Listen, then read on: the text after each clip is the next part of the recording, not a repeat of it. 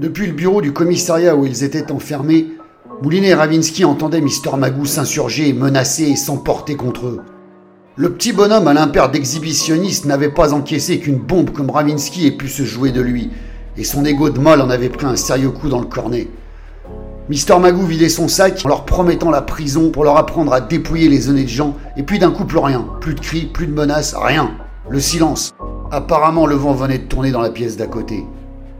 quinze minutes plus tard, la porte du bureau s'est ouverte, Picot est entré avec les affaires de Moulinet et Ravinsky et leur a balancé sur la table. « Tirez-vous » a-t-il dit, « vous êtes libre. Monsieur Lacaze retire sa plainte contre vous, vous avez de la chance. » Le fameux relevé de compte de la banque offshore qu'ils avaient remis à Picotti Picota pendant leur interrogatoire avait fait son petit effet. Lorsque Picot l'avait glissé sous le nez de Mister Magoo en lui demandant des explications sur ce compte, ça lui avait fermé son claque-merde et il avait abandonné sa plainte instantanément. Étrange. Mais à part le balancer aux impôts, comme a dit Picot, il ne pouvait rien faire d'autre. Cet empaffé de Mister Magoo avait le droit d'avoir un compte où il voulait, et vu les circonstances dans lesquelles on avait récupéré le papelard, rien n'était légal dans cette affaire. La seule chose que savait Picot, c'était que tout ce pognon sur le compte n'était pas le fruit du labeur d'un directeur de foyer social, ni ses économies non plus. Moulinet et Ravinsky sont donc sortis libres du commissariat, et Picotti Picota les ont rattrapés juste avant qu'ils ne montent dans un Uber. Ils les ont invités à marcher un peu avec eux, loin du commissariat et de leurs collègues. Et puis ils leur ont demandé ce qu'ils savaient sur Mister Magoo, sur ses activités annexes. Moulinet a regardé Ravinsky qui a hoché la tête. Donc Moulinet leur a raconté l'histoire depuis le début. Lorella, son frère, Milo, la disparition, le chantier, les cambriolages, le foyer. Et comme eux, les deux flics ont trouvé ça très suspect. « Apportez-nous des preuves d'un quelconque trafic », a dit Picot, « et on prendra le relais. Nous, on est coincés, on ne peut rien faire. Évidemment, on n'a jamais eu cette conversation. Et puis évitez de traîner du côté du foyer, ou alors soyez discrets. Parce que le mec vous a dans le pif maintenant.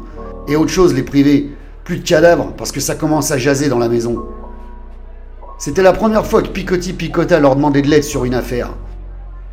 Mais avant de se remettre sur le dossier de Mister Magoo, ils devaient impérativement retrouver le petit Milo. Lorella leur avait donné rendez-vous dans un Starbucks pour faire le point. C'était la première fois que Moulinet foutait les pieds dans un de ces cafés branchés fréquentés par les jeunes. Un endroit où le café coûte plus cher que le whisky. Invraisemblable. Le boutonneux lymphatique qui a pris leur commande a demandé son prénom à Moulinet. Évidemment, Moulinet lui a demandé pourquoi il voulait savoir son prénom. Ravinsky lui a foutu un coup de coude en s'excusant auprès du boutonneux, en lui expliquant qu'il ne sortait pas souvent de sa grotte. Le jeune l'a regardé avec des yeux de bœuf inexpressifs, sans comprendre ce que cette vieille blonde lui racontait, et a redemandé le prénom de Moulinet sur le même ton. Ravinsky et Moulinet n'ont pas pu retenir un fou rire, en s'excusant auprès du jeune serveur qui ne comprenait rien. On lui avait demandé de noter un prénom sur un gobelet, et le gamin n'en démordrait pas, il lui fallait un prénom. Pendant que Moulinet se marrait comme une baleine, Ravinsky a dit au boutonneux « Vous n'avez qu'à mettre du con sur son gobelet, ça ira très bien. » Lorella les attendait à une table un peu plus loin. Elle avait changé sa coupe de cheveux et une grande mèche couvrait la moitié de son visage. « Ça sert à quoi d'avoir deux yeux si c'est pour en planquer un ?» lui demanda Moulinet. Décidément, il ne comprendrait jamais rien aux jeunes. La gamine paraissait nerveuse. « Ces jeunes sont complètement allumés » pensa Moulinet. Et puis il eut un flash. Sans qu'elle s'y attende, il a soulevé la mèche de ses cheveux pour voir son visage. Lorella a violemment repoussé son bras et l'a envoyé chier. Il avait vu juste. Elle avait revu son abruti de petite amie que Moulinet avait dérouillé devant le foyer, car un joli cocard maquillait son œil. Pour la réconforter, Ravinsky a pris la main de la gamine qui s'était mise à pleurer. Moulinet fulminait. Elle n'avait toujours aucune nouvelle de son frère et elle se faisait beaucoup de soucis. Moulinet lui a demandé où se trouvait son connard de petit ami. Lorella a répondu qu'il devait sûrement travailler, qu'en ce moment il faisait des petits boulots de rénovation pour gagner sa vie. « Bien sûr Arthur », dit Moulinet, « t'as raison, et c'est sûrement avec ces petits boulots de rénovation qu'il s'est payé une Rolex de Matuvu et des fringues de luxe. » Elle leur a dit que quelquefois il emmenait son petit frère avec lui pour l'aider à repeindre un appart ou décoller de la tapisserie, et qu'en échange il lui filait un peu d'argent. « Enfin une piste », pensa Moulinet. Ils ont terminé leur café hors de prix et ils sont partis rendre une petite visite à Bob le bricoleur.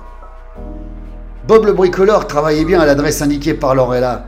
Sauf que ce n'était pas sur un chantier que le fiancé idéal bossait. Non, le petit ami modèle travaillait dans sa foutue bagnole. Une Subaru version sport qui devait avoisiner les quarante mille euros. Moulinet et Ravinsky se sont garés loin derrière lui, histoire de voir un peu ce que ce petit branleur foutait de ses journées. Visiblement, Bob le bricoleur était le chef d'une bande de trous du cul comme lui qui allaient et venaient dans la Subaru. Ils y restaient quelques minutes puis repartaient. Quelquefois, ils ramenaient un type terrorisé qu'ils poussaient de force dans la bagnole pour le dérouiller proprement à l'arrière avant de le jeter comme une merde sur le trottoir. Pas besoin d'être un foutu devin pour comprendre que cette enflure de Bob le bricoleur vendait sa came le cul posé dans son bolide. Et d'après ce qu'il pouvait voir, les affaires étaient florissantes. Ça n'arrêtait pas. Les clients défilaient comme à une caisse de Carrefour. Ces connards de dealers chiaient sur la société et sur le système qui soi-disant les exploitaient, mais ces blaireaux travaillaient du matin au soir pire que des galériens pour enrichir Bob le bricoleur qui, lui, enrichissait un plus gros poisson au-dessus de lui. Bande d'abrutis, dit Moulinet tout haut. Personne n'échappe au système. Les clients filaient la thune à l'un des hommes de Bob le bricoleur pendant qu'un intermédiaire allait chercher sa commande auprès d'un troisième larron qui lui refilait la came dans un paquet de clopes que l'intermédiaire rapportait au client. Comme au McDrive, tu commandes à la borne, tu avances, tu payes et tu récupères ta commande. Bien huilé le système. Et devinez qui faisait l'intermédiaire pour rapporter la came au client. Je vous le donne Émile, comme disait le très regretté Coluche. Eh ouais, c'était le petit Milo, le frère de Lorella. Comme ça, s'il se faisait choper avec de la came sur lui, à douze piges, le gamin n'irait pas en zonzon. Moulinet et Ravinsky allaient descendre de la bagnole pour aller faire un tour du côté de la Subaru et poser deux trois questions, lorsque deux types se sont placés de chaque côté de leur portière pour les empêcher de descendre. Un gus a frappé doucement avec le canon de son calibre contre la vitre de Moulinet pour qu'il la descende. « Tirez-vous » les menaça le type. « Si on vous revoit ici, on vous plombe la gueule, c'est clair ?» « C'est très clair, » a répondu Moulinet. « Mais faites gaffe quand même, mes chéris, parce que je vais faire comme Terminator. Je sais pas si t'as vu le film, mais je reviendrai. » Ravinsky a souri et leur a tendu bien haut son majeur par la fenêtre en démarrant la bagnole.